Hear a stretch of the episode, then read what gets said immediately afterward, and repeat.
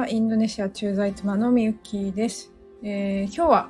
えー、海外の人もエニューグラムでタイプを見ることができるのかっていうところを今考えてるんですけど、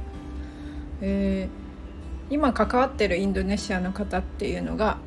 うんと、マンションのマンションに住む、うんとスタッフさんお掃除に来てくれたり水の交換に来てくれたり、まあ、そういった方やあとコンシェルジュさんかコンシェルジュさんなんですけどやっぱりみんなこうそれぞれ個性があるなっていうのは感じてます。というのもあのあれだゴジェックっていうねタクシーアプリを使ってタクシーに乗ることもあるんですけど運転の時の様子とか そういうところにも個性がやっぱり出てるなと思って。やっ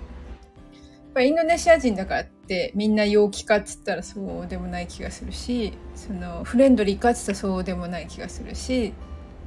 なので本当になんかこうどこの国でもやっぱりこう Q のタイプに分かれるのかなっていうのは感じているところです。でもまだわからない。あのやっぱり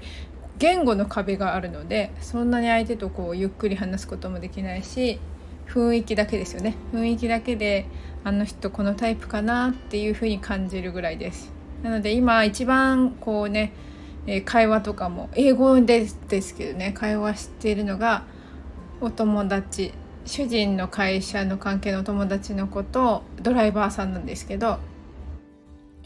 どのタイプかなっていつも考えてます。まあそれはそれで面白い。なのであのそれプラスそのね違う情報旦那さんからの情報だったりしてそういうので分析してます。エニアグラムってやっぱりね、えー、即時にこのタイプあなたこのタイプだって決めつけるわけじゃなくてやっぱり相手との関わりの中で探っていくっていう感じですかね。なのでこうはっきり分かんなくても別に気にしてません。気にしてませんっていうかこうね断定はしない。あくまでもこう関わりを作っていく間にこの人はこのタイプだろうなっていう風に絞っていくところあります。だけど中にはやっぱりね分かりやすいタイプっていうのがあるとは思いますやっぱりインドネシアでも。というのもこの間の運転手さんはすんごいフレンドリーでもすごいすごいこうねあの話しかけてくる積極的な感じなのでまあ人見知りのタイプは消えるなっていうところです。人見知りのタイプ459はおそらくないだろうなっていうところと、まあ、行動力はあるのかな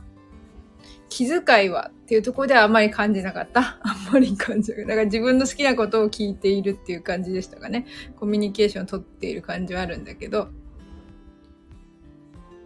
で、運転も荒かった。もうすごい。